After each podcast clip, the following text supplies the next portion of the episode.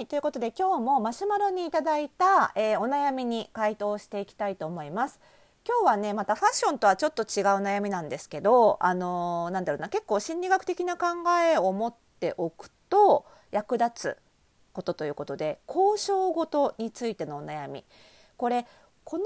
質問者さんのシチュエーションと同じシチュエーションじゃなくっても多分ああ交渉する時そういう悩みあるよねって思う方多いんじゃないかなと思うのでね。あのぜひ参考にしていただければということで早速お悩み読んでいきたいと思います、えー、お悩み相談に対する久野先生のすっきりとしたご回答がいつも勉強になります。服装の悩みではないのですが最近住み始めた賃貸物件で問題があり管理会社に相談しています。真剣に取り扱ってほしいという気持ちからついこちらはこんなに困ってるんですといった強めの口調になってしまい後からクレーマーみたいだったかなと罪悪感を抱いたりします。交渉のような状況で効果的な伝え方があれば教えていただけないでしょうかと。いうことでねまあ賃貸物件関連は必ず何か人人間1回はあるんじゃないですかねこういうのねあるでしょうしまあ賃貸に限らずね仕事のこととかねお子さんいらっしゃる方はお子さんと学校のこととかさ、まあ、何かとねその相手に真剣に取り扱ってほしいんだけどなっていうことを伝える場面で何生きてると避けちゃ通れませんよねということで、まあ、そんな全体的な交渉ごとに、えー、ぜひ参考にしていただければということでお話ししていきたいと思います。それではスタートです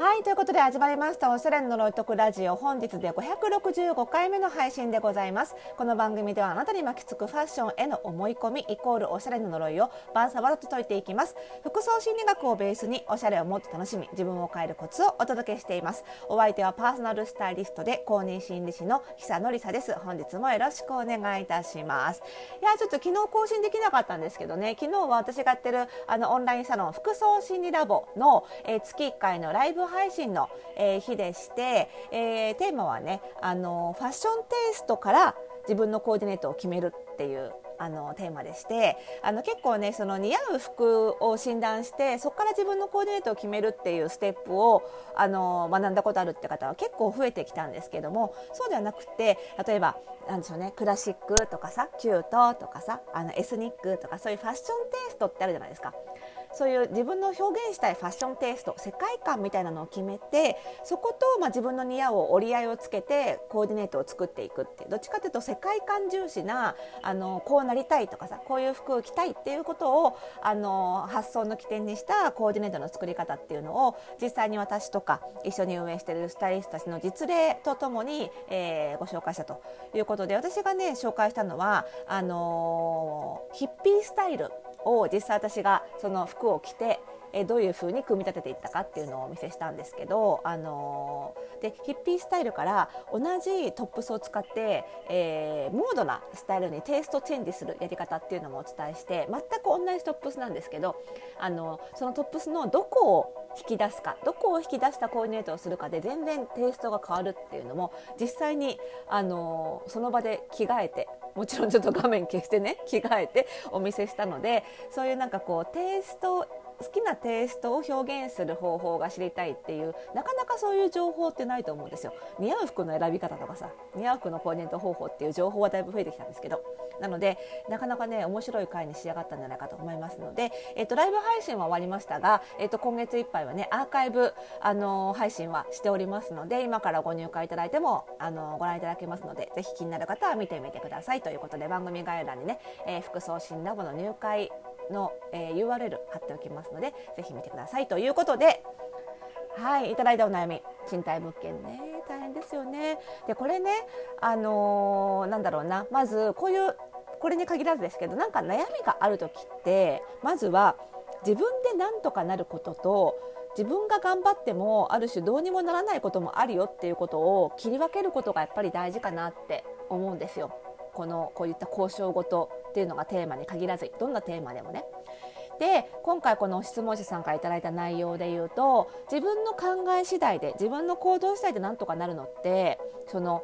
強めの口をなっちゃって後からクレーマーみたいだったかなって罪悪感を抱いちゃうっっていうこの部分は自分でなんとかなりますよね。この後から罪悪感を抱かないような交渉をするように自分の交渉の仕方を変える。これはできますよね自分でね。だからここは積極的にこう解決策を探っていくべきところだと思うんですけども。でもだからといってその管理会社の人がちゃんと自分が思うように取り扱ってくれるかどうかこれは残念ながら相手のことは変えられない。もうこれはこのラジオのテーマあのテーマになってますけどね。もう何回も何回もあの口癖のように言ってますがやっぱりね残念ながら相手のことは変えられないしいくら心理学を学んでも相手を思い通りに操縦する方法相手のに言うことを聞いてもらう交渉術っていうのは存在しないっていうことが分かるだけなんですよ。心理学を勉強しても。なんでここはね残念ながらどうにもならないのでその部分はもうあのできる限りの言葉やってあとはまあ人事を尽くして天命を待つっていうんですかねそのそれしかないなっていうふうに思うしかないので、まあ、まずはなんとかなる方ね自分の罪悪感を抱かないような交渉をするっていうところにフォーカスを当てた方がいいんじゃないかなというふうに思います。なので、まあ、真剣に取り扱ってほしいっていう部分は正直この案件に関してはやっぱりね相手の立場次第と思うんですよ。管理会社の人でもやっぱりその管理してる立場としてその賃貸物件のオーナーさんに今度はその話を持っていかなきゃいけないわけでそのオーナーさんのと管理会社の関係性とかさその管理会社の中でもその、えー、質問者さんの担当者がどれくらい権限を持っているかっていうのはこれはもう質問者さんがどうこうできる話じゃないんですよね正直ね。だから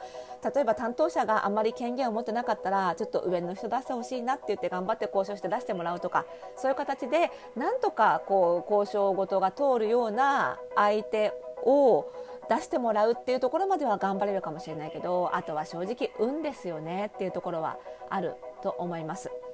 なので、まあ、でも後から自分が後悔しない交渉のやり方っていうのはもちろんあると思うんですよ罪悪感を抱かないようなやり方。でそれはその何かっていうと自分の伝え方一つでこちらの言い分が通るんだっていうふうに思いすぎないことだと思うんです。そう思ってしまうからこそ逆に言えば自分の言い方が悪かったら交渉が失敗するって考えちゃうんですよね。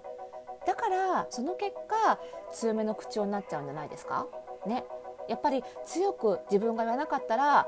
交渉事が失敗しちゃうって思っちゃうとつい力入っちゃいますよね。真剣に取り扱ってほしい。真剣に伝えなかったらこの自分の気持ちを理解してもらわなかったらこの交渉が失敗するって思うからこそ困ってる度合いを伝えたい。肩に力が入る、ね、強い口調になっちゃいますよね。でもそうじゃなくてさっきお伝えした通りいやこれは正直運なんだと。交渉事っていうのは自分が頑張ったところでうまくいかないこともあるんだっていうことを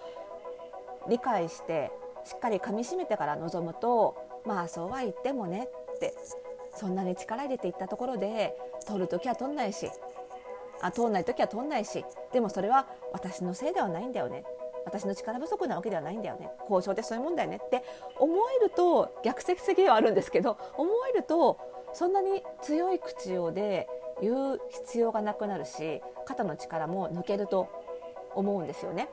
で結果交渉がうまくいかなかったとしてもそれはとても悲しいことだけれどもでもそれは質問者さんのせいではないんですよ。やっぱり交渉ってそういうもんなんですよねあのうまくいかない時はどんなに頑張ったところでやっぱりそのオーナーさんの権限が管理会社に対して非常に強くて管理会社がいくら言ったってオーナーがうんって言わなかったら交渉ごと通んないってことはやっぱりあるわけでそれは質問者さんのせいじゃないじゃないですか。ね、なので、まあ、そういう意味はそういう意味ではあの強く言い過ぎちゃうクレーマーみたいになっちゃうことで後悔するようであれば自分の交渉が交渉方法が下手だからこう交渉自分の言い分が通んなかったとか自分の交渉がうまければ自分の言い分が通るんだっていうふうにいうふうに思いすぎないことだというところなんですよね。力にすぎないあの自分の交渉がうまかろうが下手だろうが通る時は通るし通らない時は残念ながら通らないっていうぐらいで思っておくとそんなにクレーマーみたいな言い分にならない言い方にならないんじゃないかなというふうに思います。まあ、あとはもうねすでにやってらっしゃると思いますがあのそういうふうに肩の力が抜けたら、まあ、言うことを整理しておいて理路整然と、まあ、相手に理解してもらえなかったらねその内容をね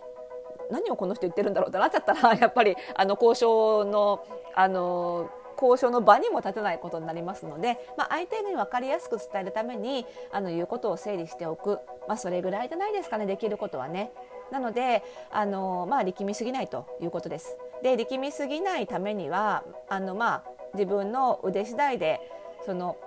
交渉がうまくいくんだって思い込みを捨てるということとあとはある程度その怒りの感情みたいなものがもしあればねそれがあって交渉しなきゃいけないようなシチュエーションに陥ってたのであればその怒りの感情をちょっと処理しておくっていうのはねもちろん大事ですよね。あの事前にそういう状況に陥ってしまったってことへの怒りはある程度自分で、えー、落ち着けてから交渉に臨むっていうことも大事かなと。でこの辺は自分の感情との付き合い方になってくるので、まあ、これもねこの間の配信で言いましたけどね自分の感情との付き合い方って結構練習してこなかった。学校でもあまりやらないのでなかなか難しいと思うので、まあ、その辺がねあの前回お話したフォーカシングっていう技法だったりするんですけれどもあの服装心理ラボのね会員さん限定でちょっとこのフォーカシングの入り口というかそのにはあのどんなものかっていうのを体験できるちょっとワークショップをあの結構反響いただいたのでやってみようかなと思ってます。なんでこういうねあの心理的なワークショップ自分の感情と付き合う方法みたいなワークショップもあの服装心理ラボの中で会員さん向けのオプションとして積極的にやっていきますのであのその辺もちょっと練習してみたいなっていう方はあのラボの方にあの入っていただいてそういう情報を得るということも検討していただけると嬉しいなというふうに思います。はい、まずは交渉の上手い下手で結果が変わるって思いすぎない方がいいよというところかなというふうに思います。はい、ご質問ありがとうございました。ぜひね、あのその後の、えー、進捗などもお聞かせいただけると嬉しいです。ということでまたまた皆さんからのご質問をお待ちしております。えー、ファッションのことでも心理のことでも結構です。番組概要欄にありますマシュマロからですと匿名でお送りいただけますのでぜひお気軽にお送りください。ということで次回の配信でお会いしましょう。おやすみなさい。